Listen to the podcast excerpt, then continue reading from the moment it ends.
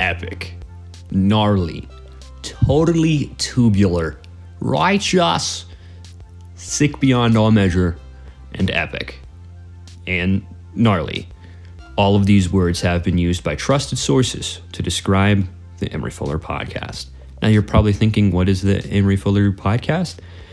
Well, let me just tell you this. Each episode is completely different, and we talk about different topics each week. You could listen to the same old, same old podcast every week about the same old topic, but that's boring, that's lame.